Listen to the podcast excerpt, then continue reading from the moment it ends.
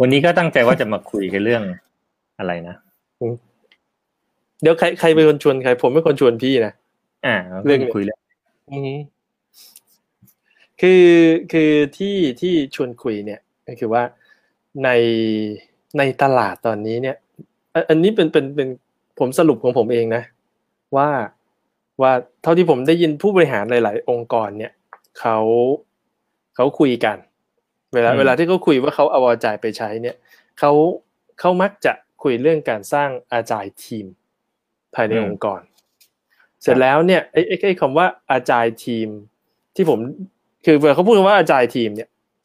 สิ่งที่ผมจับใจความได้มันมักจะเป็นทีมเฉพาะกิจผมยกตัวอย่างเช่นสมมุติว่ามีองค์กรหนึ่งเขาค้นพบว่าสินค้าของเขาเนี่ยมี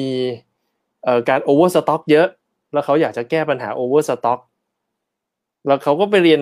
อาจายมาแล้วบอกว่านี่คือทางออกของเราต้องสร้างอาจายทีมขึ้นมาเป็นทีมที่รวบรวมคนจากหลายหมู่คณะหลายฟังก์ชันมาสร้างเป็น cross functional team แล้วก็แก้ปัญหาเรื่องโอเวอร์สต็อกนี้นะหรืออาจจะเป็นสร้างแอปพลิเคชันใหม่หรืออาจจะเป็นการไปเปิดตลาดโปรดักต์ใหม่อะไรประมาณนั้นซึ่งผมฟังดูแล้วเนี่ยมันคล้ายๆกับว่ามันคือคอนเซปต์ของ SWOT Team เมื่อโบราณกาลที่ผ่านมาที่ไทยมันจะเรียกว่าหน่วยสวาทเนี่ยฟังแล้วหวาดเสียวซึ่งเอาจริงๆในหนังสือก็เขียนจริงๆเขาหน่วยสวาทนะแต่ไม่ใช่หน่วยล่าสวาทนะอย่าเข้าใจผิดคือสิ่งที่มักจะเป็นแพทเทิร์นของมันคือคนเหล่านี้เนี่ยเขาไม่ได้แบบจ้างคนใหม่เข้ามาเป็นสร้างแผนกใหม่เพื่อทำอาจายนะเขามักจะไปหยิบคนเดิมที่มีอยู่ในองค์กรแล้วก็เอามาทำถ้าดีหน่อยก็คือให้ปลดภาระจากแผนกเดิมแล้วก็มาทำเรื่องใหม่นี้โดยเฉพาะเลยหรือส่วนใหญ่แล้วที่ผมเจอคือเหมือนจะดีดิเคทกับอาจายทีมแต่ว่าก็ยังมีภาระผูกพันกับงานประจำอยู่ประมาณว่ากลางวันทำงานอาจายแต่เดี๋ยวพอหลัง 5:00 นกลับไปเคลียร์งานเก่าที่ทีมตัวเองอะไรประมาณนี้สนุกนะนี่ก็จะมาคุยที่จะมาคุยกับพี่คือพี่ฟังได้ยินอย่างเงี้ยแล้วรู้สึกหรือมีความคิดเห็นยังไงบ้างถ้ามันดีมันไม่ดียังไงมันถูกมันผิดยังไงก่อนจะบอกว่าถูกผิดขอย้อนเวลากลับไปนิดนึงนะอยากเป็นอายุเยอะแล้วก็ชอบระลึกความหลังสมัย10ปีแล้วมั้งที่ถ้าเรียนอาจารย์กันใหม่ๆเนี่ยมันก็จะบอกชัดเจนนะว่าถ้าอาวุธทำสกรรมเนี่ยคือ dedicate team หรือบางคนเขาใช้คำว่า stable team หรือบอกว่าอะไรนะ long lasting team คือทีมที่มันอยู่กันไปนานๆเพราะว่าผมเข้าใจว่าคอนเซ็ปต์เนี่ยมาเพื่อที่จะมาแก้ปัญหาเดิมของการทำงานแบบโปรเจกต์ทีมที่ทำถึงเวลาทำโปรเจกต์เราก็หยิบคนมาจากพูลใส่โปรเจกต์เข้าไป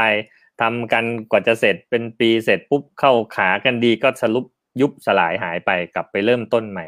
แล้วบอกว่าทำแบบนั้นมันไม่มีประสิทธิภาพเลยบอกอาจารย์เนี่ยควรจะเป็น long lasting stable team ซึ่งผมเห็นถ้าองค์กรที่อาจจะเป็นIT หน่อยหรือว่า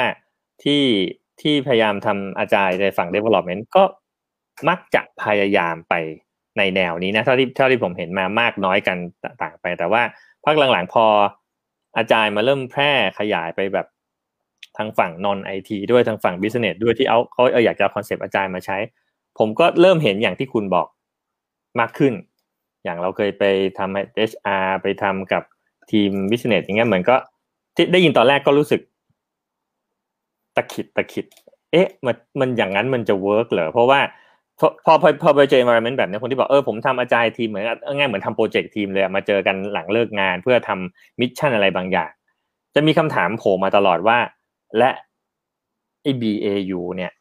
รายงานประจำของเขาเนี่ยเขาจะต้องทำยังไงซึ่งเหมือนเป็นคำถามที่แทบจะผุดขึ้นมาตลอดเลยว่าถ้าองค์กรไหนเซตติ้งแบบนี้นะมี virtual บางคนก็เรียก virtual อาจายทีมนะผมว่าเนี่ยพวกงานประจำจะทำยังไงคำตอบที่มักจะ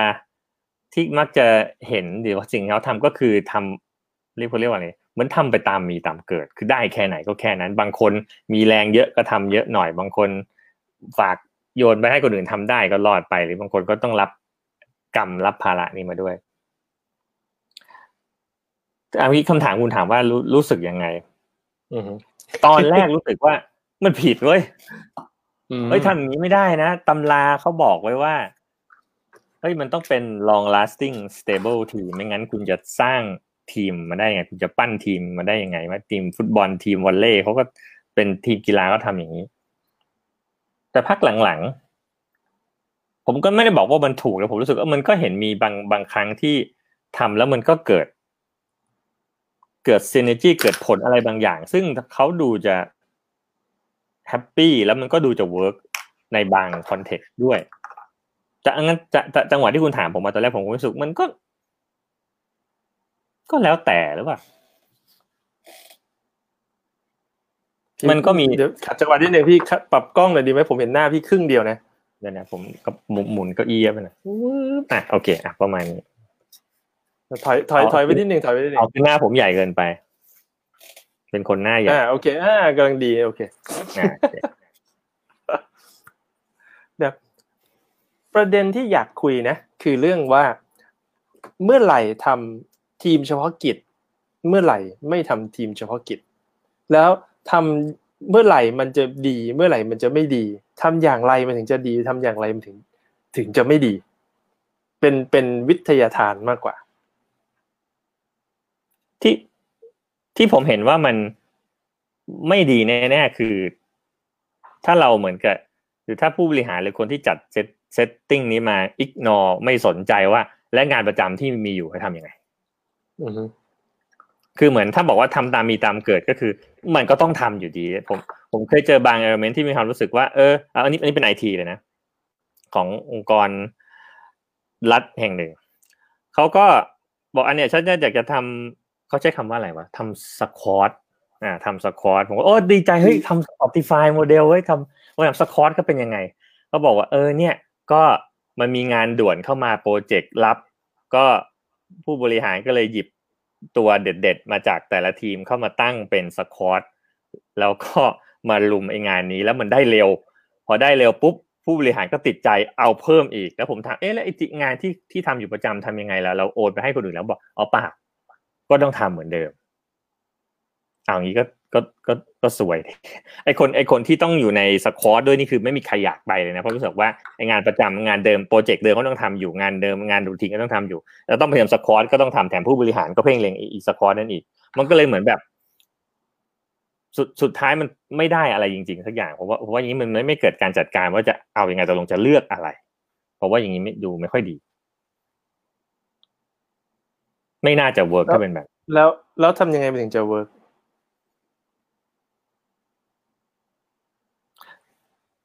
พูดยังง่าย คือคำอย่างนี้อาจจะเริ่มจากการที่ยอมรับก่อนว่าไอ้งานรูทีนมันมีอยู่จริงแล้วมันมี impact แล้วมันเป็นสิ่งที่ต้องจัดการที่ไอ้ผมยกเหตุเคสเมื่อกี้ผม impression ที่ผมได้ตอนนั้นคือแบบว่าผู้บริหารมีมุมมองว่าการสร้าง product ใหม่เป็นสิ่งสำคัญกว่าการ support product ที่มันขึ้น production ไปแล้วมันไม่ต้อง support เยอะแยะอะไรหรอกมันเป็นเรื่องที่เขามองไม่เห็นเลยด้วยซ้ำว่ามันมีอยู่หรือมัน impact เท่าไหร่เขาก็เลยเหมือนกับเหมาว่ามันจัดการได้ทำตอนไหนมันไม่รู้มันจัดการได้แล้วก็อันนี้มาโฟกัสกับไอ้โปรเจกต์อันใหม่ที่มันจะต้องเขียนออกไปโง่เลยมองว่ามันอยู่ที่การจัดการบาลานซ์ตรงนี้ว่าจะทำยังไง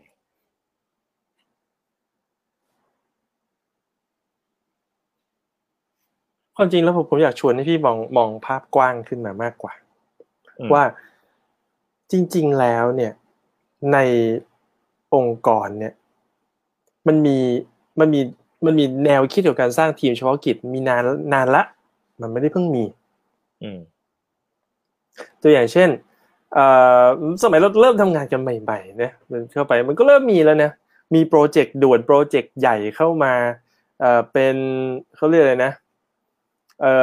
strategic project อะไรประมาณนี้ แล้วก็ดึงคนจากหลายภาคหลายส่วนหลายดีพาร์ตเมนต์เข้ามาหลายฟังก์ชันเข้ามามันก็มีอยู่ละยังไม่มีอาจารย์นะยุคสมัยนั้นปี90 2000ไม่มีอาจารย์นะก็ทำเงินแบบนี้แล้วมันก็ได้ของจริงๆด้วยมันก็เร็วจริงด้วยโอเคช่วงนั้นคนที่ถูกดึงมาทำอาจจะหนักนิดนึงอะไรเงี้ยแต่มันก็ได้ของจริงด้วยแต่ความจริงแล้วเนี่ยการทำแบบนี้เนี่ยมันไม่ได้ทำให้งานภาพรวมดีขึ้นผมยกตัวอย่างเช่นสมมุติว่าเรามีการประชุมคอนเฟอเรนซ์กันเนี่ยระดับนานาชาติเช่นสมมติสมัยก่อนเราเคยมีประชุม APEC นะผู้นำประเทศแต่ละประเทศมาเต็มไปหมดเลยใช่ไหมเสร็จปุ๊บเราก็อยากแล้วผู้นำก็ต้องเดินทางประชุมไปหลายๆที่มันมีประชุมเรื่องนู้นเรื่องนี้คนละที่กันใช่ไหมสิ่งที่เขาทำก็คือเขาบอกว่าเพื่อให้ผู้นำสามารถเดินทางได้อย่างรวดเร็วมีประสิทธิภาพเขาก็เลยต้องปิดถนนokay. แต่ผู้นำอเมริกาอยู่ถนนวิทยุจะไปประชุมที่อะไรนะแถวทำเนียบรัฐบาลก็ต้องปิดถนนยาวไปเลยใช่ไหมแล้วถ้าปิดถนนมันก็เกิดปัญหาคือรถติดคือคนที่ไม่ได้ถูกปิดคือคนที่ถูกปิดออกไปใช่ไหมก็จะช้านั้นวิธีการแก้ของเขาก็คือสั่งหยุดงานทั่วกรุงเทพเลยสั่งหยุดงานคือภาคเอกชนก็ขอความร่วมมือภาครัฐบาลก็สั่งหยุดเลยปิดโรงเรียนด้วยถ้ามันคิดถึงไอ้โปรเจกต์เฉพาะกิจพวกนี้ในบริษัทมันก็คือประธานาธิบดีผู้นำประเทศที่มาประชุมส่วนไอ้พวกโรงเรียนหน่วยราชการที่ถูกปิดมันก็คือโปรเจกต์อื่นๆหรืองานประจำที่ถูกทำให้ช้าลงด้วยการดึงทรัพยากรมาใช้มันจะเร็วขึ้นก็ต่อเมื่อทรัพยากรที่ถูกดึงให้ช้าลงเนี่ยพวกโรงเรียนหน่วยงานรัฐบาลเนี่ยมันไม่ต้องทำงานแต่สมมุติว่าการประชุมอันนึงต้องการให้มีหน่วยงานราชการจะต้องมารับฟังคำสั่งนี้เราอาจจะต้องป้อนข้อมูลให้อะไรเงี้ยหน่วยงานนั้นก็หยุดไม่ได้นั้นถ้าคิดถึงในบริษัทการที่เราตั้งSWAT ทีมอาจารย์ทีมสกรัมทีมโปรเจกต์เฉพาะกิจอะไรประมาณนี้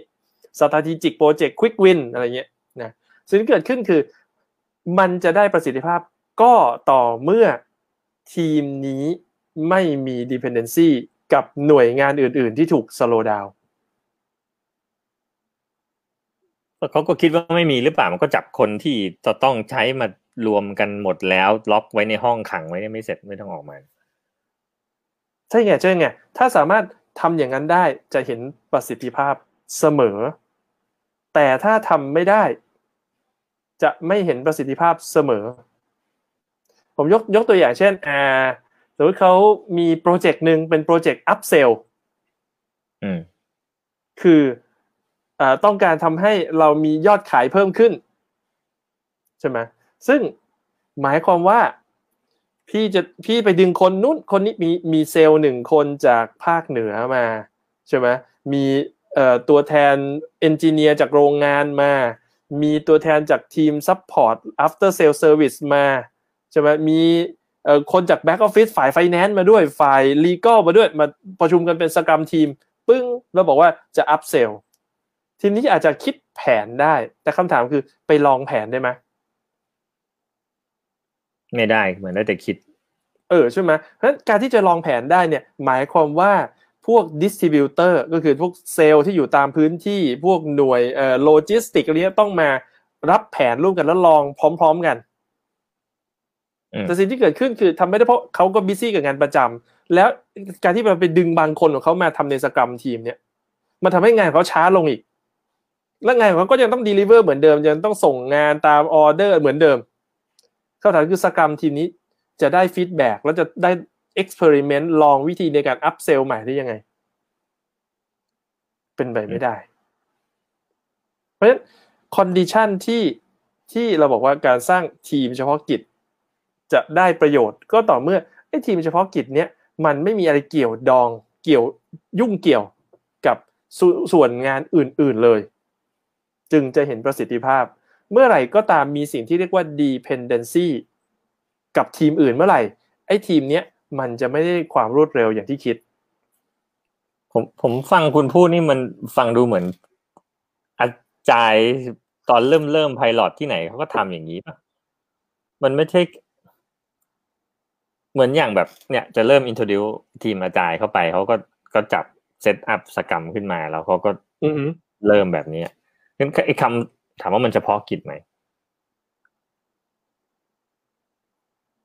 มันก็เหมือนเฉพาะกิจตอนนั้นเหมือนกันนะเพราะเขาจะทำโชว์เคสถูกไหมเฉพาะกิจให้มันกิจนั้นมันสำเร็จไปแต่มันก็ไม่สุดเพราะว่ายังมี dependency อย่างที่คุณพูดอยู่ผมทำไมผมได้ยิน echo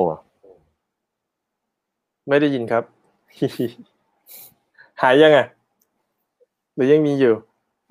ไม่โอเคไม่คือสมมุติผมคิดถึงตัวอย่างที่ผมมักจะเห็นการเริ่มต้นเอากระจายไปใช้ในฝั่ง IT มากก็คือสมมุติแบงค์เวลาเขาลองทำกระจายคือเขาไม่จะเริ่มต้นที่โมบายแอปใช่ไหมแล้วก็ไอ้ทีโมบายแอปนี่ใช้เทคโนโลยีไม่เกี่ยวข้องกับคนอื่นเลยนะอาจจะมีการต่อ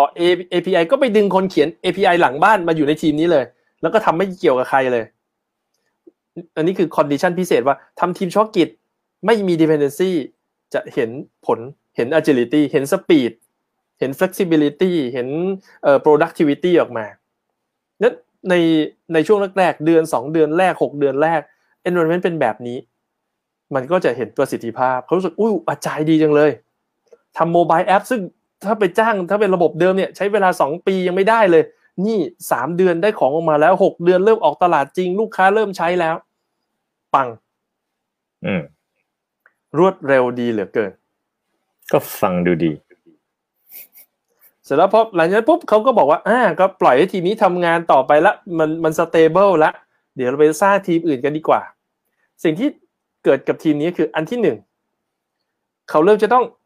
ก็พวกเบสิกฟังก์ชันมันได้หมดละมันเริ่มแอดวานซ์ตัวอย่างเช่นฟีเจอร์นี้ที่หลังบ้านมันไม่มีต้องไป develop เพิ่มแต่ develop เพิ่มตรงนี้มันก็จะเกี่ยวกับเซอร์วิสหลังบ้านซึ่งไปปรับปรุงตรงนั้นเกี่ยวข้องกับทีมนู้นไปยุ่งกับ product นี้เช่นบอกว่าถ้าจะดึงตรงนี้ได้จะต้องไปดึงข้อมูลมาจากอีกฝ่ายนึงประมาณนี้ปรากฏว่าทีมนี้เริ่ม slow down ทำต่อไม่ได้เริ่มกลับไปช้าเหมือนเดิมเพราะแทนที่เขาจะสามารถทำได้ในตัวทีมเองเขาต้องเริ่มไปขอความช่วยเหลือเริ่มต้องเขาเรียกอะไรนะมี coordination กับทีมอื่นซึ่งเราก็จะไม่เห็นผลละเพราะว่าความเร็วที่เคยมีอยู่ในทีมเดียวมันหายไป dependency มันเกิดและ dependency เป็นตัวทำให้มันช้าลงแล้วมันเกิดอะไรกับเมื่อกี้คุณดึงผมมาพูดเรื่องภาพรวมว่าอันนี้นี่ไงคีย์สำคัญคือต้องไม่มี dependency ถ้าเราสร้างทีมเฉพาะกิจจะเห็นผลงานที่ดีจากทีมเฉพาะกิจต้องไม่มี dependency เมื่อไหร่เกิด dependency เมื่อนั้นไม่เห็น agility แต่ถ้าทีมอื่นก็ทำอาจารย์เหมือนกัน dependency ฉันก็ไปอยู่ใน backlog เธอก็มาทำให้ฉันเนี่ยมันก็ไม่ต้องรอเขาจบโปรเจกต์มันก็ไปได้ป่ะไม่เมื่อมี dependency เมื่อไหร่การตัดสินใจการเคลื่อนที่มันจะช้าลงนี่คือข้อสำคัญช้าลงแต่ก็ไม่ช้าขนาดนั้นหรือเปล่าก็ช้าแน่นอนเหตุผลเพราะว่าตัวอย่างเช่นระหว่างแบ็กหลอกของทีมพี่กับรีเควสจากทีมผมพี่จะเลือกทำอะไรก่อนจะต้องแบ็กหลอกผมก่อนแล้วต่างคนต่างมีแบ็กหลอกของตัวเองจะมีใครทำงานที่มัน dependent เป็น depend อะไรนะ dependence ของคนอื่นก็โตๆกันแล้วก็คุยกันได้ป่ะใช่ไงคุยกันได้แต่ในขณะที่ demand มันมากขึ้นโอกาสที่จะคุยกันรู้เรื่องด้วยตัวเองแทบจะเป็นไปไม่ได้เพราะมันไม่ใช่ว่าเรื่องมันจะตัดสินใจได้ด้วยตัวเองมันเป็นเรื่องที่จะต้องเลือกด้วยเช่นเรามี 2สกรัมทีมสกรัมหนึ่งเป็นทีมอัพเซลอีกสกรัมหนึ่งเป็นทีมเพิ่มควอลิตี้ทีมเพิ่มควอลิตี้ก็จะคิดว่าเอ้ยมันมีดีเฟกต์ตรงนี้จะป้องกันดีเฟกต์ได้ยังไงถ้าเราลดดีเฟกต์ไม่ได้เขามีเป้าหมายของเขาแต่ปรากฏว่าทีมอัพเซลจะต้องไปคุยกับทีมลดคนที่ว่าเฮ้ยต้องปิดระบบตรงนี้หน่อยนะเพื่อให้มันโฟลว์ขึ้นเราจะได้ดีลิเวอร์ของได้เร็วขึ้นความเสี่ยงตรงนี้มันน้อยอาจจะไม่จำเป็นต้องไปอุดมากขนาดนั้นก็ได้มันคือการปรับหรือทวีคตัวอย่างผมยกตัวอย่างเช่นสมมติว่าพี่ขับรถกลับบ้านเนี่ยถ้าพี่มุ่งมั่นว่าจะต้องมีความปลอดภัยพี่จะขับด้วยสปีดเท่าไหร่แต่ถ้ามีคนโดยสารมาด้วยแล้วบอกว่าฉันมีประชุมด่วนมีคอนคอลคืนนี้แล้วเขาจะต้องกลับเร็วพี่ระหว่างรถถ้าไปเร็วขึ้นมันก็ต้องลดความปลอดภัยลงหรือเพื่อที่พี่จะรักษาความปลอดภัยพี่ก็ต้องไปช้าคำถามคือพี่จะเลือกอะไรพี่ก็ต้องเลือกเอเจนดาของตัวเองใช่ไหมและอีกฝ่ายหนึ่งก็ต้องพยายามกดดันพี่เพราะว่าเขามีเอเจนดาของเขาคำถามคือใครจะวินมันไม่ใช่โตแล้วคุยกันรู้เรื่องมันเป็นการเลือกในเชิง strategic หรือเชิงกลยุทธ์ขององค์กรว่าจะเลือกไปเร็วขึ้นแต่ลดความปลอดภัยลงหรือจะรักษาความปลอดภัยแต่ยอมไปช้าเอาแต่ไปรอผู้บริหารตัดสินก็ยิ่งช้าเปล่ามันไม่เกี่ยวว่าใครต้องเป็นใครเป็นคนตัดสินแต่ต้องมีคนตัดสินไม่เกี่ยวว่าต้องมีใครตัดสินแต่ต้องมีคนตัดสินใช่มันไม่ใช่ว่าต้องผู้บริหารตัดสินเท่านั้น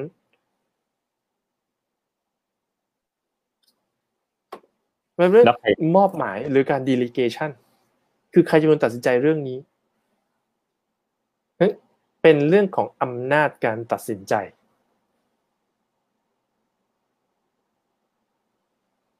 แล้วสองปัญหาสมมติผมมี dependency กับไอ้สองกับทีมเนี้ยผมตัดสินใจกันเองไม่ได้ผมก็คุยกันว่าตกลงใครทำอะไรก่อนถ้อยอาศัยเธอทำฉันก่อนแล้วฉันทำให้เธอไม่ได้เพราะว่าอำนาจที่เขามีสมมุติว่ามีการดีลิเกตอำนาจจริงนะมันแยกส่วนทีมความปลอดภัยก็ได้อำนาจเรื่องความปลอดภัยไงทีมเรื่องความเร็วก็มีอำนาจเรื่องความเร็วไงแล้วเขาจะบาลานซ์กันได้ยังไง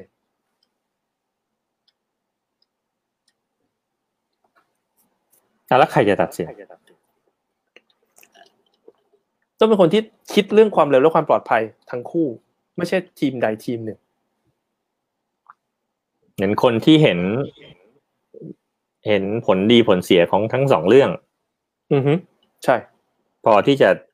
จะ justify ได้ว่าไปทางไหนตอนนี้จะเกิดอะไรขึ้นอือฮึซึ่งอาจจะไม่ใช่คนคนเดียวนะอาจจะเป็นคณะทำงานคณะคนกลุ่มหนึ่งตัดสินแต่ต้องมีเป้าหมายร่วมกันคือไม่ได้มองด้านเดียวต้องมองสองด้านเขาก็มีคอมมิตี้อะไรกันไม่ใช่เหรอที่เขาตัดสินอะไรเรื่องพวกนี้เหมือนก็มีกันอยู่นั่นคือเหตุผลไงว่าในระบบองค์กรเนี่ยมีกระบวนการตัดสินพวกนี้และเวลาที่เราสร้างทีมเฉพาะกิจเราไม่ได้เอากระบวนการตัดสินพวกนี้มันมาด้วยช้าในองค์กรมีอยู่แล้วระบบการตัดสินแล้วเราสร้างทีมเฉพาะกิจเราไม่ได้เอาคือเราไม่ได้ authority นั้นมาแน่นอนเพราะทีมมันเฉพาะกิจไงมันเป็นเฉพาะเรื่อง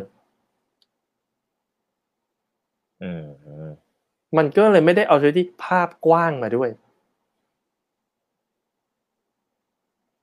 แล้วมันอยู่ที่ไหนไอ้ authority ภาพกว้างก็ยังอยู่ในระบบเดิมไงอาจจะอยู่ในคอมมิตตี้ที่พูดอาจจะอยู่ในตำแหน่งผู้บริหารระดับกลางถึงระดับสูงบางคน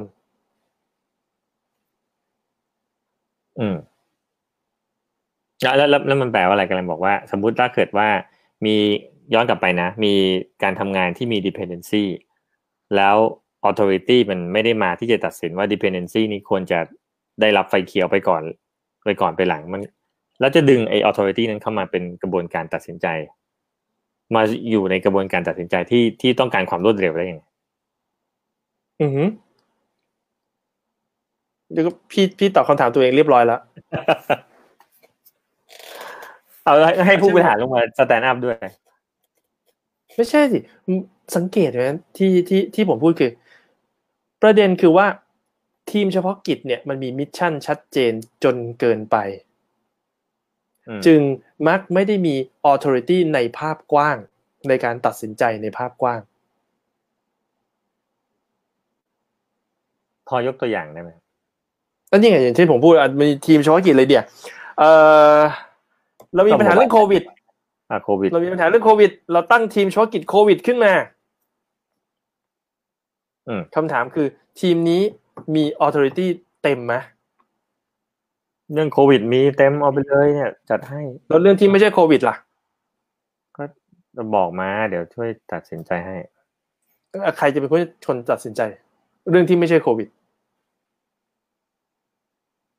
ใครสักคนใช่ไหม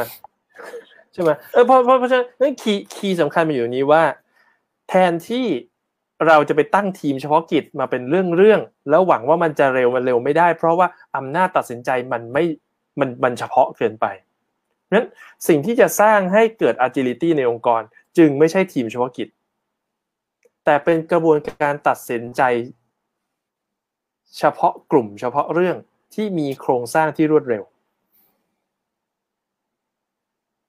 ใช่หมายความว่าถ้าเป็นเรื่องที่ต้องการการตัดสินใจที่รวดเร็วจะต้องอยู่ใกล้ที่หน้างานที่สุดอะไรที่เป็นภาพกว้างขึ้นมาเป็นเชิง long term มากขึ้นเป็น mid term ก็ต้องอยู่ในระดับที่ช้าลงแต่ include คนเข้ามาภาพกว้างมากขึ้นอะไรที่เป็นเชิงกลยุทธ์ขององค์กรก็ต้องรวบรวมคนมากขึ้นแล้วก็ใช้เวลายาวขึ้นมองไกลขึ้นคำถามคือในองค์กรหนึ่งมีเรื่องที่ต้องตัดสินใจในเชิงภาพกว้างเนี่ยอยู่กี่แบบมุมที่หนึ่งคือในเชิงโอเปอเรชั่นตัวอย่างเช่นสมมุติพี่เป็นทีม develop mobile app พี่จะใช้ library mobile app เวอร์ชันอะไรสมมุติพี่ทำ Androidพี่ใช้ library รองรับ Android เวอร์ชันอะไรเรื่องนี้ทีมพี่ควรจะมีสิทธิ์ตัดสินใจเต็มที่ไม่ต้องคอยทีมอื่นตัดสินใจเลยแต่สมมุติว่าพี่กำลังคุยว่าเฮ้ย mobile app เนี้ยจะติดต่อกับ back end ที่เป็น core bank สมมุตินะด้วยโปรโตคอลอะไรมีหน้าตาเวอร์ชันอะไรบ้างพี่ตัดสินใจคนเดียวคงไม่เวิร์กมันต้องเป็นการตัดสินใจร่วมกันระหว่างคนส่งกับคนรับคุยกันโคออร์ดิเนตกันซึ่งโคออร์ดิเนชันนี้ไม่ควรจะเปลี่ยนไปเปลี่ยนมาตัดสินใจด้วยความรวดเร็วควรจะตัดสินใจช้าๆและมี impact ยาวๆเพราะมันไม่ได้กระทบแค่ระยะสั้นมันกระทบหลายฝ่ายมันภาพกว้างกว่าขึ้นนะโดยต่อไปคือเช่นสมมุติว่าเรากำลังคุยกันเรื่องการเก็บข้อมูลลูกค้าใน database กลางที่เราแชร์ร่วมกันภายในบริษัทมันคงไม่ใช่เรื่องแค่ back end กับ front end คุยกันละมันต้องทุกฝ่ายคุยกันแล้วก็ต้อง include หลายๆฝ่ายเช่นฝ่าย customer service ฝ่าย legal มาคุยกันมันก็เป็นภาพใหญ่ขึ้นกว้างขึ้นก็ต้องคุยกันภาพยาววางแผนยาวมากขึ้นนั้นสิ่งที่ผมบอกว่าที่ถ้าเป็น operation หน้างานคุยกันจบแต่ถ้าเป็นอะไรที่ต้องเชื่อมประสานในเชิง business model ในเชิงของการวางกลยุทธ์ที่ยาวขึ้นก็ต้องดึงคนมาcoordinateมากขึ้นแล้วก็มีจังหวะหรือoutlook ที่ยาวขึ้นงั้นถ้าเราพูดถึง positioning ขององค์กรภาพลักษณ์ขององค์กรใหญ่มากเรากำลังพูดถึงภาพกว้างเป็น5ปีถึง10ปีข้างหน้าซึ่งมันคงไม่ใช่แค่ทีมเดียวกลุ่มเดียวผมมักจะเคยเจอเช่นCEO Office เป็นคนตัดสินใจเรื่อง strategy ภาพยาวของบริษัทก็ไปนั่งทำแผนมาเสนอบอร์ดบริหารโอเคจบคนอื่นไม่ได้รับรู้ไม่ได้ให้ฟีดแบ็กซึ่งเรื่องนั้นไม่ดีแต่มันก็เป็นงานที่เขาทำแต่คนฝ่าย strategy ทีมวางกลยุทธ์ก็วางนั่นคือปัญหาใช่นั่นคือปัญหาทำไมเป็นปัญหาเพราะมันเป็นทีมเฉพาะกิจทีมไหนนะที่เป็นทีมเฉพาะกิจทีม strategy เนี่ยเหรอโอเคเพราะ เขา assign งานจบซึ่งหลายๆครั้งทีม strategy ไม่ใช่คนที่อยู่ประจำด้วยมีคนหลายคนดึงเข้ามาทำ strategy แล้วก็จบคือผมจะบอกว่าทีมเฉพาะกิจมันไม่ได้เพิ่งเกิดขึ้นในยุคอาจารย์มันเป็นเรื่องเก่ามานานแล้วแล้วมันเป็นเรื่องที่มันดูเหมือนเข้าใจได้ง่ายมันดูเหมือนจะเวิร์กแต่จริงๆแล้วมันไม่เวิร์กสิ่งที่ผมมักจะพูดคือคนที่ได้รับ Impact ต้องเป็นคนตัดสินใจงั้นถ้ามันเป็นการตัดสินใจระดับองค์กรคนทั้งองค์กรจะต้องมีส่วนร่วมในการตัดสินใจนั้นมันจะเป็นไปได้ยังไงคนทั้งองค์กรจะมีส่วนร่วมในการตัดสินใจเอ้าตัวอย่างเช่นการพี่คิดว่าคนเป็นล้านเนี่ยมีส่วนร่วมในการตัดสินใจได้อย่างไรสิ่งที่ไม่น่าเชื่อคือเราคิดระบบนี้มาเป็นพันปีแล้วเลือกตั้งอะไม่ใช่เลือกตั้งเป็นเรื่องของ representative สสตัวแทนใช่มันไม่ใช่สสเป็นตัวแทนระบบตัวแทนหมายความว่าสมมุติว่าพี่มาจากทีม Mobile App ที่มีตัวแทนจากทีม Mobile App ซึ่งมีความรู้มีความเข้าใจในเนื้อหาและความต้องการหรือ Impact ใน Mobile App พี่ก็สามารถมีแทนที่จะต้องเป็น Mobile App 20คนไปประชุมก็เหลือ1คนไปประชุมแต่มีความเข้าใจในคอนเทกซ์สามารถพูดแทนทีมทั้งทีมได้และเวลาที่พี่พูดมันก็ไม่ใช่อำนาจของพี่ด้วยมันคือ Impact หรืออำนาจของทีมแต่พี่เป็นตัวแทนนั้นเรากำลังพูดถึงคนเป็นพันคนอาจจะมีตัวแทนแค่ไม่กี่สิบคนก็ได้แต่แต่ละคนเนี่ยเป็น representative ของโดเมนเหล่านั้น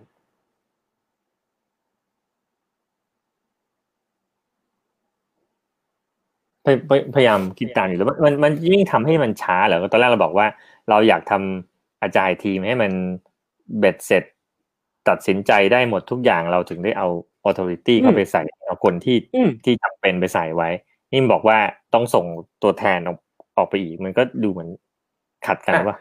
แต่มันไม่ใช่ ad hoc ไงเส้นทางของการเชื่อมโยงตรงนี้มันจะต้องเป็นสิ่งที่เรียกว่าเป็น interval เป็นประจำสม่ำเสมอเป็น regular ขอบคุณครับเพราะฉะนั้นเนี่ยสมมุติว่าเรากำลังคุยกันเรื่อง operation หน้างานทำในทีมเดียวกันหรือระหว่างทีมความถี่ของมันอาจจะเป็นวันเว้นวัน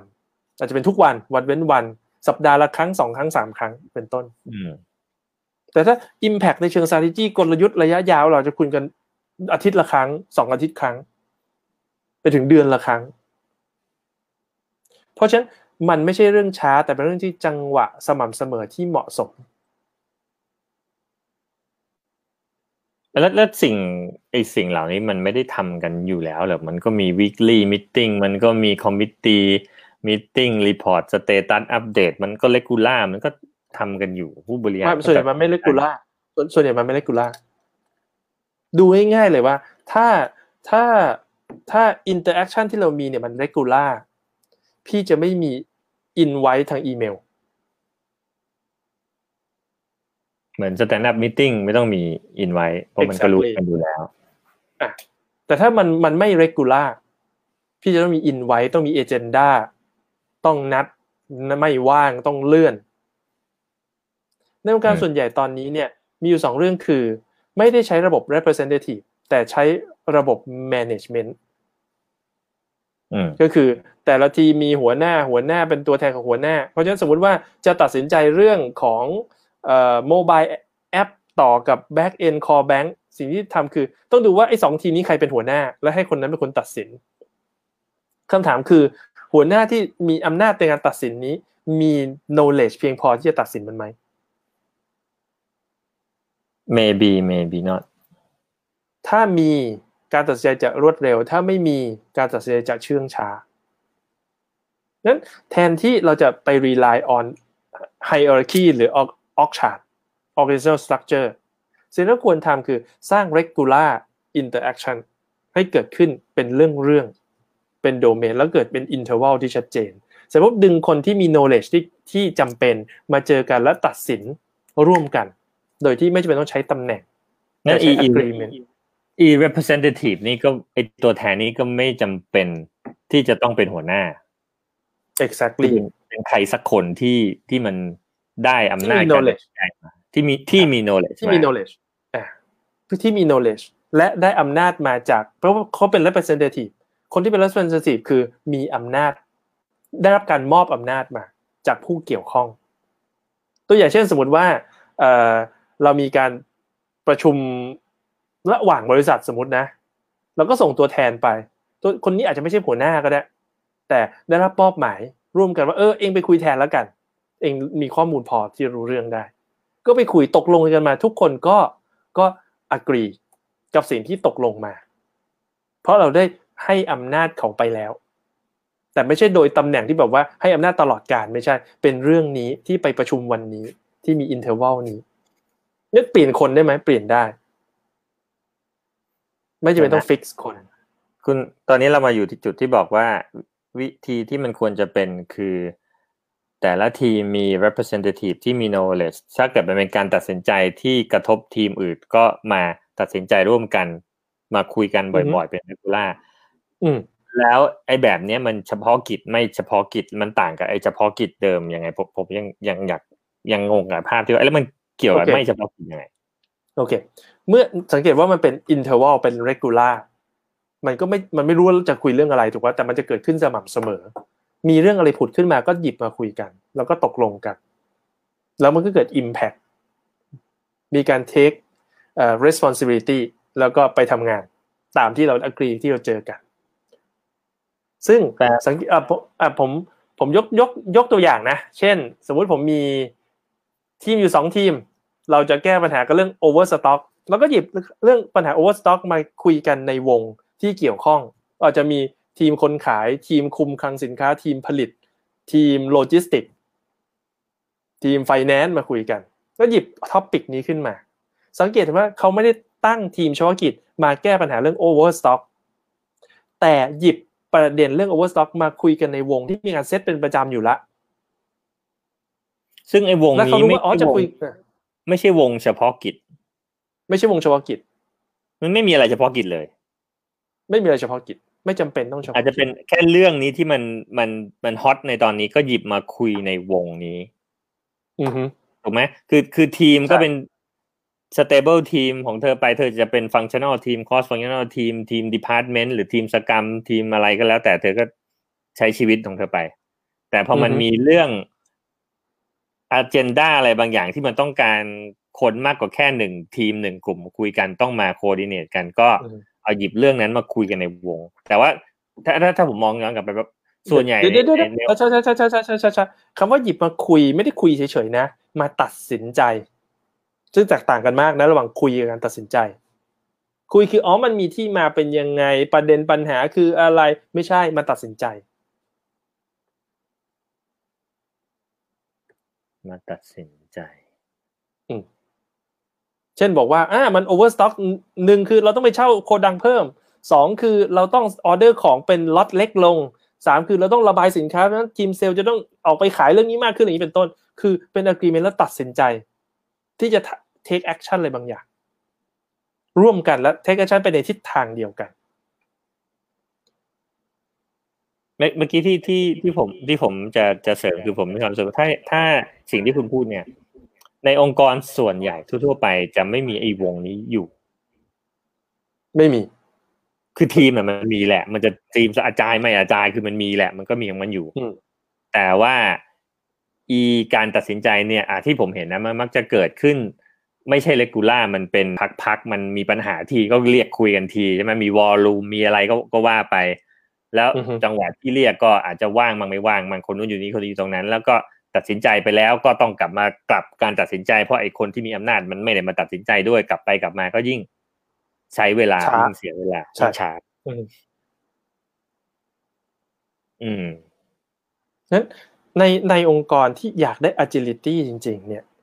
การสร้างทีมเฉพาะกิจมันเหมือนมันสร้าง illusion มันสร้างภาพหลอกว่ามันจะเร็วขึ้นภาพลวงแต่ขอบคุณมากครับมันจะเร็วขึ้นแต่จริงๆแล้วมันไม่เร็วขึ้นมันจะดูเหมือนเร็วขึ้นในช่วงแรกๆเพราะว่าทีมนี้เขาจะเลือกในสิ่งที่เขาจัดการได้ตัดสินใจได้ด้วยทีมตัวเอง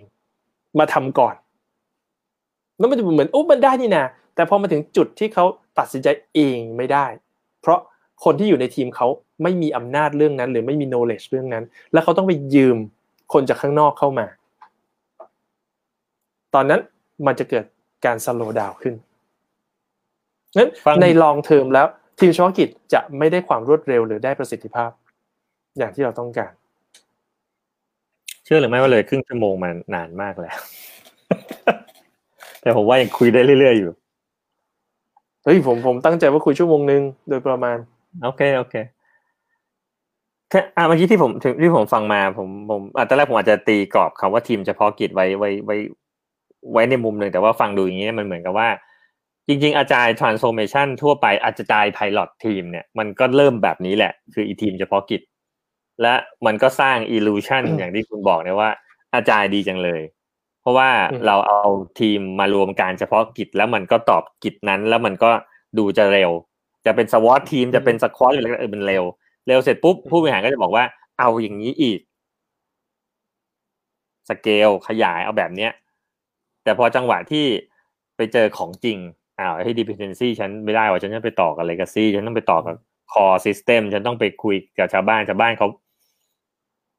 ไม่ได้มาตัดสินใจด้วยอ่ะไอ้การตัดสินใจของอีทีมนี้ก็ดูจะแบบไม่มีประโยชน์อะไรสุดท้ายมันก็ตันอยู่ดีก็สตั๊กคือก็ตัดสินใจไม่ได้ไงเพราะมี impact คนอื่นอย่างเช่นผมตัดสินใจว่าพี่จะให้ผมยืมเงิน200บาทผมจะได้เงินจากพี่มั้ยครับไม่ได้มันเป็นการตัดสินใจของผมนี่มันต้องไม่การยืมเนี่ยมันต้องตัดสินใจร่วมกันคือผมตัดสินใจจะยืมพี่และพี่ตัดสินใจจะให้ผมยืมถูกป่ะสมมติพี่บอกว่าการยืมผมยืมตังค์พี่เป็นการตัดสินใจของพี่แปลว่าพี่ตัดสินใจให้ผมยืมแล้วผมจะยืมมั้ยไม่รู้ว่ามันไม่รู้มันต้อง2คนหนูว่าใช่มั้ยอันนี้เหมือนกันคือ dependency มันคือคนส่งกับคนรับก็ต้องตัดสินใจร่วมกันว่าฉันจะรับจากเธอแล้วเธอจะต้องส่งให้ฉันถูกป่ะในองค์กรมีการตัดสินใจร่วมกันแบบนี้เต็มไปหมดเลยแต่คำถามคือการตัดสินใจร่วมกันแบบนี้เกิดขึ้นที่ไหน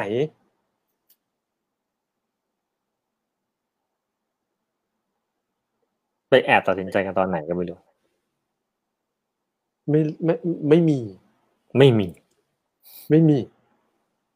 สมมุติว่าผมตัดสินใจว่าพี่จะให้ผมยืมใช่ไหมผมตัดสินใจเองกับผมนะว่าพี่จะให้ผมยืมผมไปคุยกับพี่ใช่ไงส่วนใหญ่องค์กรเป็นแบบนี้นะ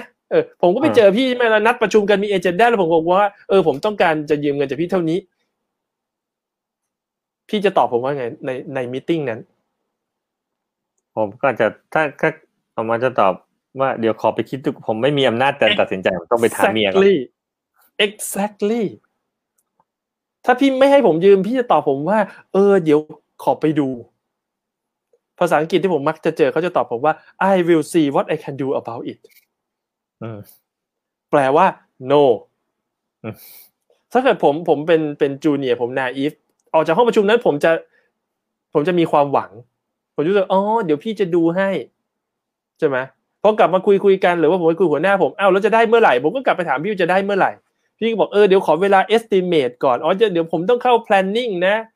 หรือเดี๋ยวผมไปเสนอหัวหน้าทีมผมหรือเดี๋ยวใช่ไหมเดี๋ยวขอ estimate จากลูกน้องอะไรเงี้ยมันจะดีเลย์เมื่อถึงมันเริ่มโจรตัวผมก็จะเริ่มร้อนรนสิ่งที่ผมทำก็คือผมจะเริ่มส่งอีเมลนะเริ่มจากส่งอีเมลหาพี่ CC หัวหน้าพี่แล้วสักพักถ้ามันยังไม่ได้ผมจะเริ่มส่งอีเมลหาหัวหน้าพี่ CC พี่ถ้ามันยังไม่ได้อีกผมร้อนรนมากผมจะส่งอีเมลหาหัวหน้าของหัวหน้าพี่ CC หัวหน้าพี่แล้วตัดพี่ออกจากหลุมละแล้วพี่ก็จะมีอีเมล forward กลับลงมาจากหัวหน้าสั่งให้รีบทำเพราะนี่เป็น strategic project ของบริษัทเนี่ยหรอปะแล้วสุดท้ายพี่ก็ต้องทำเพราะบังเอิญผมเป็นอาจารย์โปรเจกต์ทีมใช่ไหมมีสายตรงกับ CEO แต่สิ่งที่พี่ทำคือเมื่อพี่เลือกที่จะทำสิ่งนี้และพี่ก็ไม่ได้ทำงานที่พี่กำลังจะทำอยู่ซึ่งเป็น agenda มันก็จะมีอย่างหนึ่งเร็วขึ้นและอย่างหนึ่งช้าลงเป็น zero sum เหมือนปิดถนนถูกต้องแล้วสุดท้ายถ้ามีอาจารย์ทีมเดียวมันก็ใช้วิธี pull string แบบนี้เพื่อให้ได้ผลงานด้วยความรวดเร็ว ด้วยการเหยียบตีนชาวบ้านเล็กๆแต่สิ่งที่เกิดขึ้นคือเมื่อมีอาจารย์ทีม5ทีม10ทีม20ทีมจะเกิดอะไรขึ้นเจ๊ง1คืออาจารย์ทีมเหล่านั้นมักไม่มีสายตรงต่อ CEO เหมือนอาจารย์ทีมแรกแล้วนะเพราะฉะนั้นจะพูลสตริงให้ได้ของเป็นไปไม่ได้แล้วมันก็จะกิ๊กกักส่งอีเมลวิ่งไปมานั่งประชุมกันแล้วก็ไม่ได้งานเพราะงานทุกอันด่วนหมดแล้วมี agenda หมดเมื่อทุกคนปิดถนนแล้วก็มีใครได้ไปไหมไม่มีฉันปิดเธอเธอปิดฉันได้ไปหมดนึกออกปะแบบนั้นเพราะฉะนั้น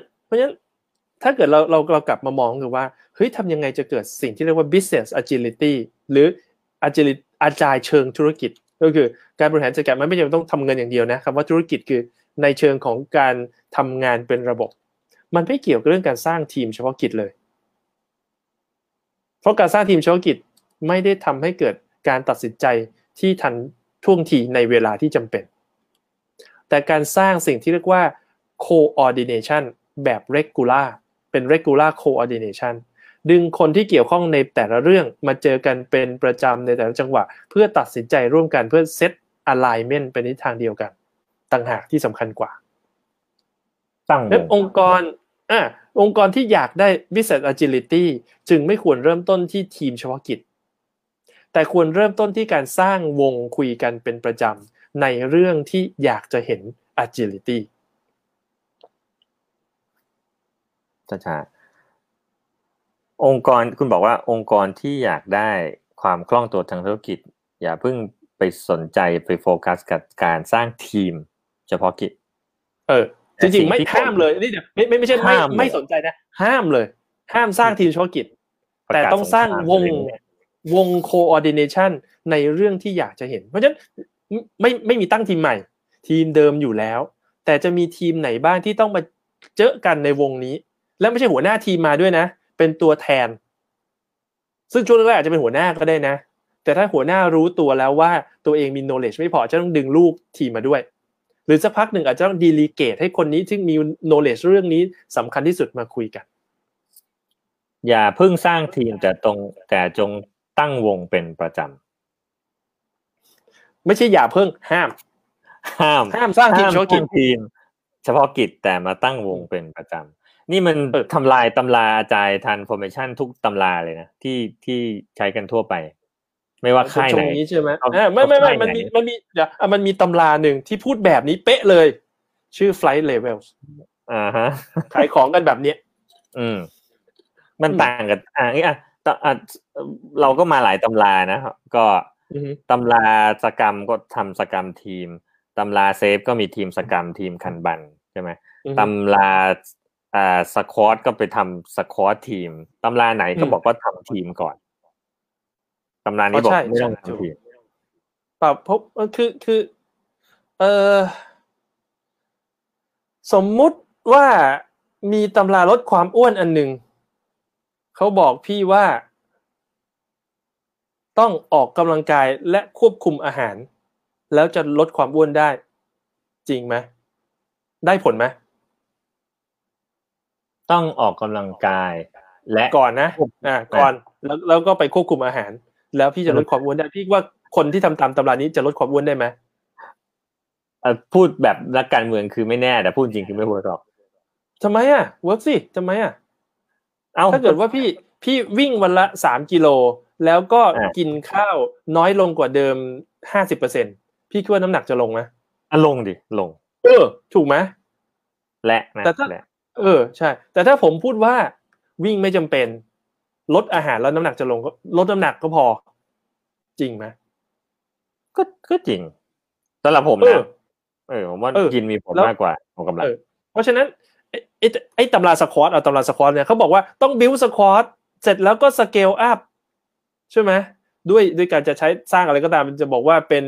บิ๊กรูมแพลนนิ่งใช่ไหมสปรินต์ออฟสปรินต์อะไรก็ว่าไปใช่ไหมสกรัมออฟสกรัมใช่ไหมใช่แต่คำถามคืออะไรที่เป็นตัวทำให้เกิด agility จริงๆมันไม่ใช่เรื่องสกรัมทีมหรือการสร้างสควอตเลยนะ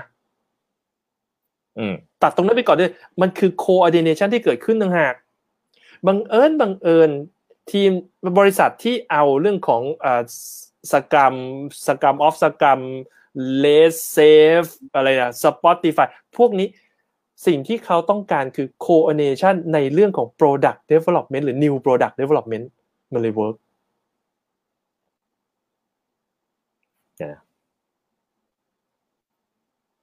แปลว่า coordination เขาอยู่ในทีมนั้นที่ตั้งขึ้นมาวงกับทีมมันอยู่ด้วยกันมันจะเป็นทีมหรือหลายทีมก็ได้ไงสมมติผมคิดถึงสมมติเป็นเลสอย่างเงี้ยพี่อาจจะมี8สกรัมทีมอยู่ในสกรัมออฟสกรัมเดียวกันก็คือไอ้ทีมไอ้ที่เกี่ยวข้องเนี่ย dependency มันมัดกันอยู่ในนี้ใช่ไหมวงมันก็คุยกันรู้เรื่องมันเลยเป็นทีมเฉพาะกิจที่ไม่มี dependency ข้างนอกมันเลยเวิร์กไงแต่ถ้าเราดูว่าทีมนี้มันอาจจะไม่เฉพาะกิจนะถ้าพอเป็นลองรันมันคือ coordination ในเรื่องของ product development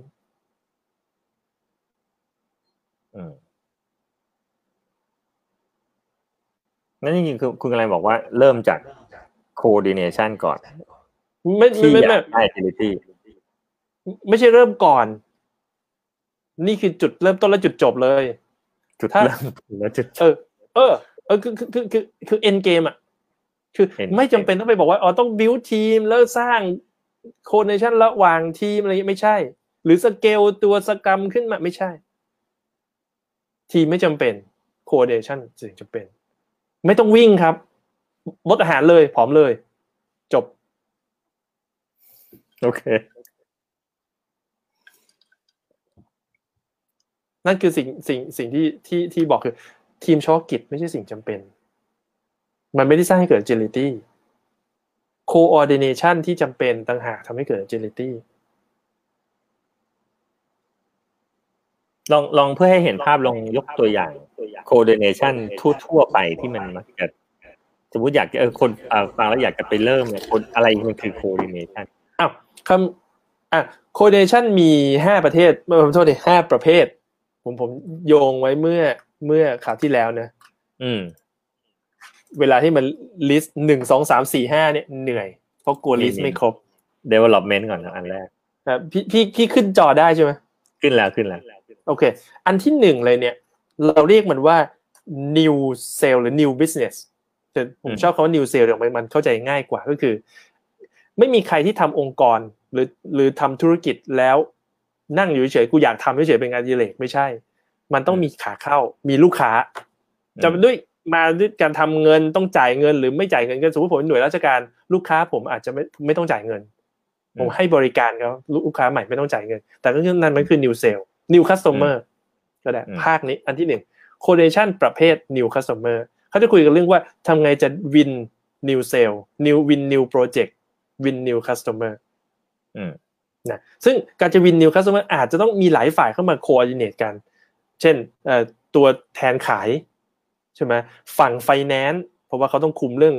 องทุนเรื่องการลดราคาแบบนี้ใช่ไหมอาจจะเป็นฝั่ง engineering ซึ่งฝั่งผลิตต้องมาจอยด้วยเพราะว่าฉันจะผลิตตรงความต้องการฝั่ง R&D อาจจะต้องมาด้วยอาจจะมีฝั่ง legal ด้วยเพราะเวลาที่จะไปหาลูกค้าอาจจะต้องมีการวางเรื่องสัญญาอะไรพวกนี้นี่คือ coordination ประเภทที่1ซึ่งสกรัมไม่เคยสอนว่าจะโคออร์ดิเนตกันยังไงนะเพราะฉะนั้นประเภทที่2คือเมื่อได้เซลล์มาแล้วก็เป็นเรื่องของการส่งมอบงานเราผมเรียกมันว่า product หรือ service delivery ซึ่งการส่งมอบเนี่ยถ้าเกิดเราเป็นธุรกิจแบบซื้อมาขายไปมันก็ไม่ใช่ development ละมันเป็นเรื่องของ acquire เป็น procurement ใช่ไหมเป็นการสั่งซื้อ stock แล้วก็ลดส่งมอบนะแต่บางทีมันต้องมีการไปติดตั้งอะไรมันก็มีเรื่องของ process เป็นเรื่องของ engineering อะไรก็ว่าไปนั้นเราอาจจะเจอเซลล์ต้องมาคุยกับ engineer อาจจะต้องคุยกับทีม stock อาจจะเป็นทีม import พวกนี้ทีม legal ทีม custom อะไรพวกนี้ถ้ามาคุยเรื่องนี้อันที่3คือขายแล้วมักจะต้องมี after sale service คำว่า after sale service คือสมมุติผมซื้อ printer มาprinter เอามาส่งติดตั้งให้นั่นคือ delivery แต่หลังจากนั้นผมหมึกหมดผมต้องเติมหมึกงั้นผมสั่งซื้อหมึกนั่นคือ after sale service after sale service เป็นได้2อย่างคือเชิงที่เป็นregular เป็นเรื่องปกติเป็นเชิง maintenance เช่นเติมหมึกเป็นต้นหรือผมซื้อรถยนต์มา ผมต้องเข้าสู่ไปเปลี่ยนน้ำมันเครื่องนี่คือ after sale service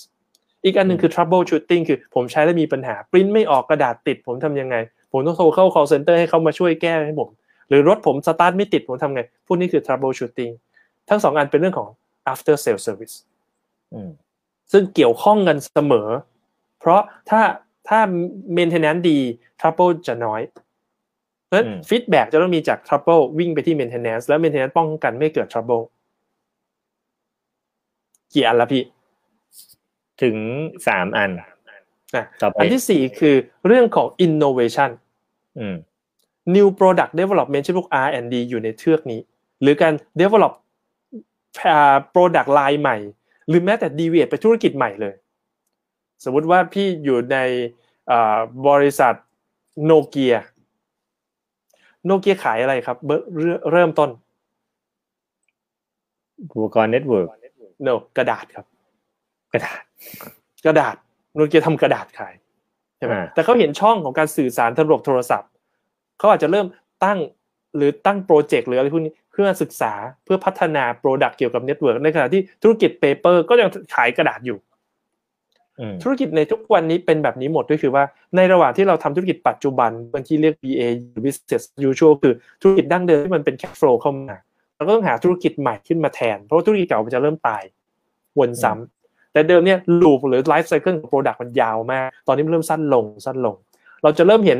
บริษัทที่ขายหนังสือเปลี่ยนไปขายแชมพูเอาจริงไหมอ่ะAmazon เริ่มต้นขายหนังสือนะตอนนี้ขายจิปาถะเลยถูกไหมแบบนั้นใช่ไหมเพราะฉะนั้นการทำ R&D หรือการทำ innovation เป็นหนึ่งที่ต้อง coordinate แล้ว coordinate เชื่อมประสานว่าทำยังไงจะใช้ resource หรือใช้ศักยภาพของบริษัทที่ทำธุรกิจปัจจุบันเพื่อสร้างให้เกิดธุรกิจใหม่ขึ้นมานั้นมันก็จะมีทีมคิดกับทีมที่ต้อง support อยู่ในนั้นด้วยมันไม่ใช่เรื่องก่อนตั้งทีมใหม่เฉพาะกิจหรือตั้งบริษัทแล้วก็เติมคำว่าดิจิตอลลงไป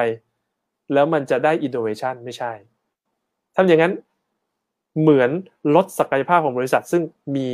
รากฐานที่มั่นคงแต่ไปแข่งกับสตาร์ทอัพด้วยทุนเท่ากันเป็นไม่ได้เราแข่งกับบริษัทเกิดใหม่และมีธุรกิจเดิมเป็นฐานรองเราถึงกระโดดได้ไกลกว่าหรือสูงกว่าสุดท้ายคือเรื่องของ process improvement ใครเซ็นพูดง่ายๆคือของเก่าทำไงจะดีขึ้นอันนี้คือคนที่หน้างานต้องมาเจอกันและหลายๆคนเคยได้คุ้นเคยคำว่า retrospective คือบอกว่าเราจะพัฒนาต้องใช้คนที่หน้างานหยุดงานประจำมาคุยกันแต่การพัฒนาให้เกิดขึ้นจริงๆไม่ใช่เรื่องของทีมเซลอาจจะ resource ของตัวเองแต่คนพบว่าเราจะขายได้ดีขึ้นถ้าทีมโลจิสติกเปลี่ยนระบบหรือเปลี่ยนวิธีการทำงานตั้งคำถามคือใครจะเป็นตัวแทนไปคุยกับทีมโลจิสติกให้เปลี่ยนวิธีการทำงานเพื่อทำให้เซลดีขึ้นมันจะดีกว่าไหมถ้ามี coordination เกิดขึ้นระหว่างเซลล์กับโลจิสติกเพื่อปรับปรุงกระบวนการทำงานร่วมกันคอยมีปัญหาค่อยมาแก้ช้าเกินไปจะต้องมี regular meeting regular coordination ภายในบริษัทเพื่อปรับปรุงเรื่องพวกนี้ไปเรื่อยๆนั้นก็จะมี coordination เป็นเรื่องๆเพื่อปรับปรุงในหลายๆส่วนที่เกี่ยวข้องกันและต้องไม่ใช่เกี่ยวกับงานประจำเป็น4อันแรกไม่ใช่ต้องเป็น coordination แยกต่างหากเพื่อเกิดการโฟกัสที่คุณจะบอกว่าที่ผมได้ยินคือส่วนใหญ่หรือปกติเนี่ยไอ้เรื่องพวกเนี้ยมันมีในองค์กรแต่มันหลายๆครั้งมันเป็นเรื่องเฉพาะกิจมีปัญหาทีก็ปรับปรุงทีหรือบางทีก็อาจจะไปอยู่ในทีมมีหน้าที่เฉพาะเรื่องแต่ไม่ได้โคดิเนตกับชาวบ้านชาวช่องแต่ว่าแทนที่จะไปโฟกัสที่ว่าเป็นสร้างเป็นไซโลหรือเป็นเฉพาะกิจเป็นครั้งคราวทำให้มันเป็นเรกูล่าแล้วจับคนที่เกี่ยวข้องมาโคดิเนตกันใช่มันจึงเกิดการตัดสินใจร่วมกันและเกิด impact ด้วยความรวดเร็วโดยไม่ต้องโควิดมาแล้วค่อยตัดสินใจรวดเร็วถ้าเรามี coordination เป็นประจำการตัดสินใจจะเกิดรวดเร็วโดยธรรมชาติ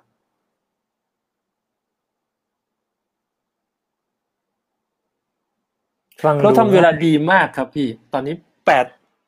8.29ครับพี่จริงมีคำถามจากทางบ้านด้วยนะครับเอาจริงเหรอครับทั่วทีผมไม่ได้เปิดมีมาสักพักแล้วแต่ว่าผมก็กะว่าจะไว้ตอนกำลังเข้าฟอร์มอยู่อย่างกับผมว่าแรปอัพ ตรงนี้สักนิดนึงว่าวันนี้จริงผมสารภาพก่อนว่าตอนแรกที่ชวนคุยเรื่องไอ้ทีมเฉพาะกิจผมไปมองว่ามันเป็นเรื่องของ stable team กับไม่ stable team อือฮึผมก็ไม่ได้คิดว่าคุณมองในแง่นี้แต่พอพูดอย่างเงี้ยผมได้จะเรียกเห็นไม่ใช่เราจะบอกบรรลุเห็นภาพขึ้นมาอีกอย่างหนึ่งว่าไอ้เรื่องทีม agility กับไอ้ไม่ business agility ไม่ได้เกี่ยวกับทีม agility โอเคเราพูดกันมาสักพักแล้วแหละในไฟล์ level นะแต่ว่าสิ่งอันนี้พอเรื่องไอ้เรื่องเฉพาะกิจเนี่ยมันผมว่ามันรีเลทกับสิ่งที่เราพบเห็นในทั่วไปได้ว่ามันแทบจะเป็นนอร์มขององค์กรที่ว่ามีปัญหาเรื่องอะไรก็ตั้งทีมมาจัดการเรื่องนั้นมีปัญหาเรื่องนี้จะเซตทีมขึ้นมาแก้อันนี้แล้วมันก็กลายเป็นปิดถนนกันไปหมดสุดท้ายไม่มีใครเดินได้แต่สิ่งที่เรากำลังบอกว่าถ้าแนวทางของไฟล์เลเวลเนี่ยคือเปลี่ยนมุมมองแล้วมาดูว่าเราจะหาเซตโคอร์ดิเนชันหรือไอ้ตั้งวงเป็นประจำเนี่ยขึ้นมาได้ยังไงซึ่งบอกว่ามันมีแพทเทิร์นอยู่เหมือนกันเกี่ยวของเรื่องที่จะมักจะเป็นเกิดที่ต้องมาโคเนคกันเป็นประจำมีอยู่5เรื่องใช่ไหมมีนิวเซลมี delivery จริงซอฟต์แวร์ development ก็เป็นส่วนหนึ่งของ delivery ถ้าธุรกิจของพี่คือการทำซอฟต์แวร์ถ้า delivery ไปแล้วจากนั้นก็เป็น after sale ก็อันนี้ก็ดูเป็นครบสายแล้วแต่ว่ามันก็จะมีเพิ่มเติมอีกเช่นพวกเรื่อง innovation เพราะเราก็ต้องคิดค้นอะไรใหม่ๆออกไปจับตลาดแล้วก็มีเรื่องการที่จะ process improvementปรับปรุงให้กระบวนการมันดีขึ้นซึ่งแต่ก่อนเราถ้าทำมาสายใจเราก็จะมองว่ามันเป็นเรื่องของ retrospective ซึ่งจริงก็คือ team improvement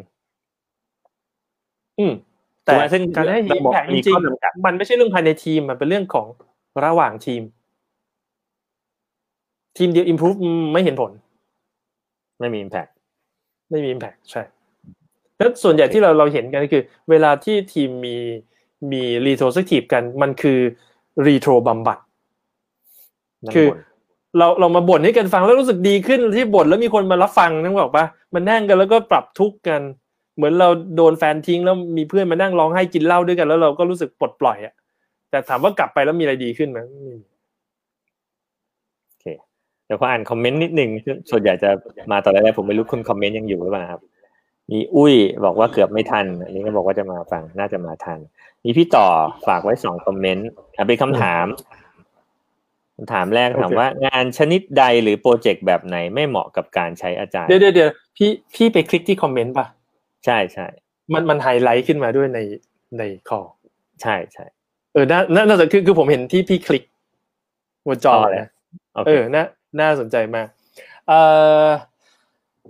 เป็นคำถามยอดฮิตนะว่าอันนี้ด้วยความเคารพงานชนิดใดหรือโปรเจกต์แบบไหนไม่เหมาะกับการใช้อาจารย์ใช่ไหม ปัญหามันไม่ได้อยู่ที่โปรเจกต์หรืองานมันอยู่ที่คำว่าอาจารย์นี่แหละเนื่องจากว่าคำว่าอาจารย์มันกว้างมากสมมุติเราตีกรอบไปที่ ajayamanifesto.org ในนั้นก็เขียนชัดเจนว่านี่คือAgile Manifesto for Software Developmentเพราะฉะนั้นเนี่ยถ้าจะใช้ Agile Manifesto ตาม ajayamanifesto.org งานที่ไม่ใช่ Software Development ใช้ Agile ไม่ได้ Agile ในนั้นนะใน manifesto.org แต่คำถามคือแล้วถ้าใช้ในนั้นไม่ได้แล้วจะแนวคิดของ Agile มันดูจะ generic นะมันน่าจะ apply ได้คำตอบใช่แต่คำถามคือ apply อย่างไรตำราแต่ละเล่มไม่เหมือนกันเลยงั้นปัญหามันไม่อยู่ที่ว่างานแบบไหนใช้อาจารย์ไม่ได้แต่คำถามคือแล้วอาจารย์ที่เราพูดว่าจะใช้ได้หรือใช้ไม่ได้เนี่ยมันคืออาจารย์ไหนเก็บไว้ทอล์กหน้าเลยเพราะว่าในอาจารย์ manifesto เนี่ยเขาระบุชัดเจนว่ามัน for software development เพราะฉะนั้นอะไรที่ไม่ใช่ซอฟต์แวร์ใช้ในเว็บนั้นไม่ได้แต่ไม่ได้แปลว่าแนวคิดของอาจารย์ใช้ไม่ได้แต่คำถามคือแล้วจะใช้ตำราไหนจะบอกว่าตำรามันเยอะก็จริงนะแต่ว่ามันไม่เป๊ะต้องพูดกันเป็นเรื่องเป็นพอยต์ไปตัวอย่างเช่นการทำ retrospective แบบใช้ post it และเป็น good bad try เหมาะกับอะไรและไม่เหมาะกับอะไรผมว่าจะตอบได้ง่ายขึ้นเช่นบอกว่าถ้าไม่ได้นั่งอยู่ในห้องเดียวกันเนี่ยไม่เหมาะหรือถ้าพูดคนละภาษาไม่ดีอย่างนี้เป็นต้นเพราะว่าเคยลองแล้ว แปลกันไม่รู้เรื่องงงอะไรแบบนี้ซึ่งมันเป็นเรื่องเฉพาะเป็นเรื่องไปจะเราไม่สามารถตีกลุ่มได้ว่างานประเภทไหนใช้อาจารย์ไม่ได้เพราะว่าตัวอาจารย์มันก็คลุมเครือเกินไปแล้วคำว่างานประเภทก็คลุมเครือเกินไปเพราะเป็นเรื่องนั้นสิ่งสำคัญคือเราควรจะมองงี้ว่าอาจารย์เนี่ยมันเป็นชุดเครื่องมือขนาดใหญ่แล้วก็เป็นชุดเครื่องมือที่ไม่ระบุชัดเจนด้วยแต่ข่าวดีคือโลกนี้ไม่มีองค์กรกลางเหมือนถ้าอะไรนะฝั่งhealthcare เขาก็มี World Health Organization WHO เป็นคนควบคุมแต่ว่าอาจารย์เนี่ยไม่มี WAO World อาจารย์ Organization มาควบคุมไม่มีเลยข่าวดีคือเราไม่ต้องไปห่วงว่าอะไรมันต้องใช้อะไรกับอะไรเราแค่บอกว่าเราก็ไปหยิบดูถ้ามันเวิร์คเราก็เอามันใช้เป็นกล่องเครื่องมือของเราแล้วก็ทำต่ออะไรมันไม่เวิร์คแล้วก็ทิ้งไปมันไม่เวิร์คแล้วก็เปลี่ยน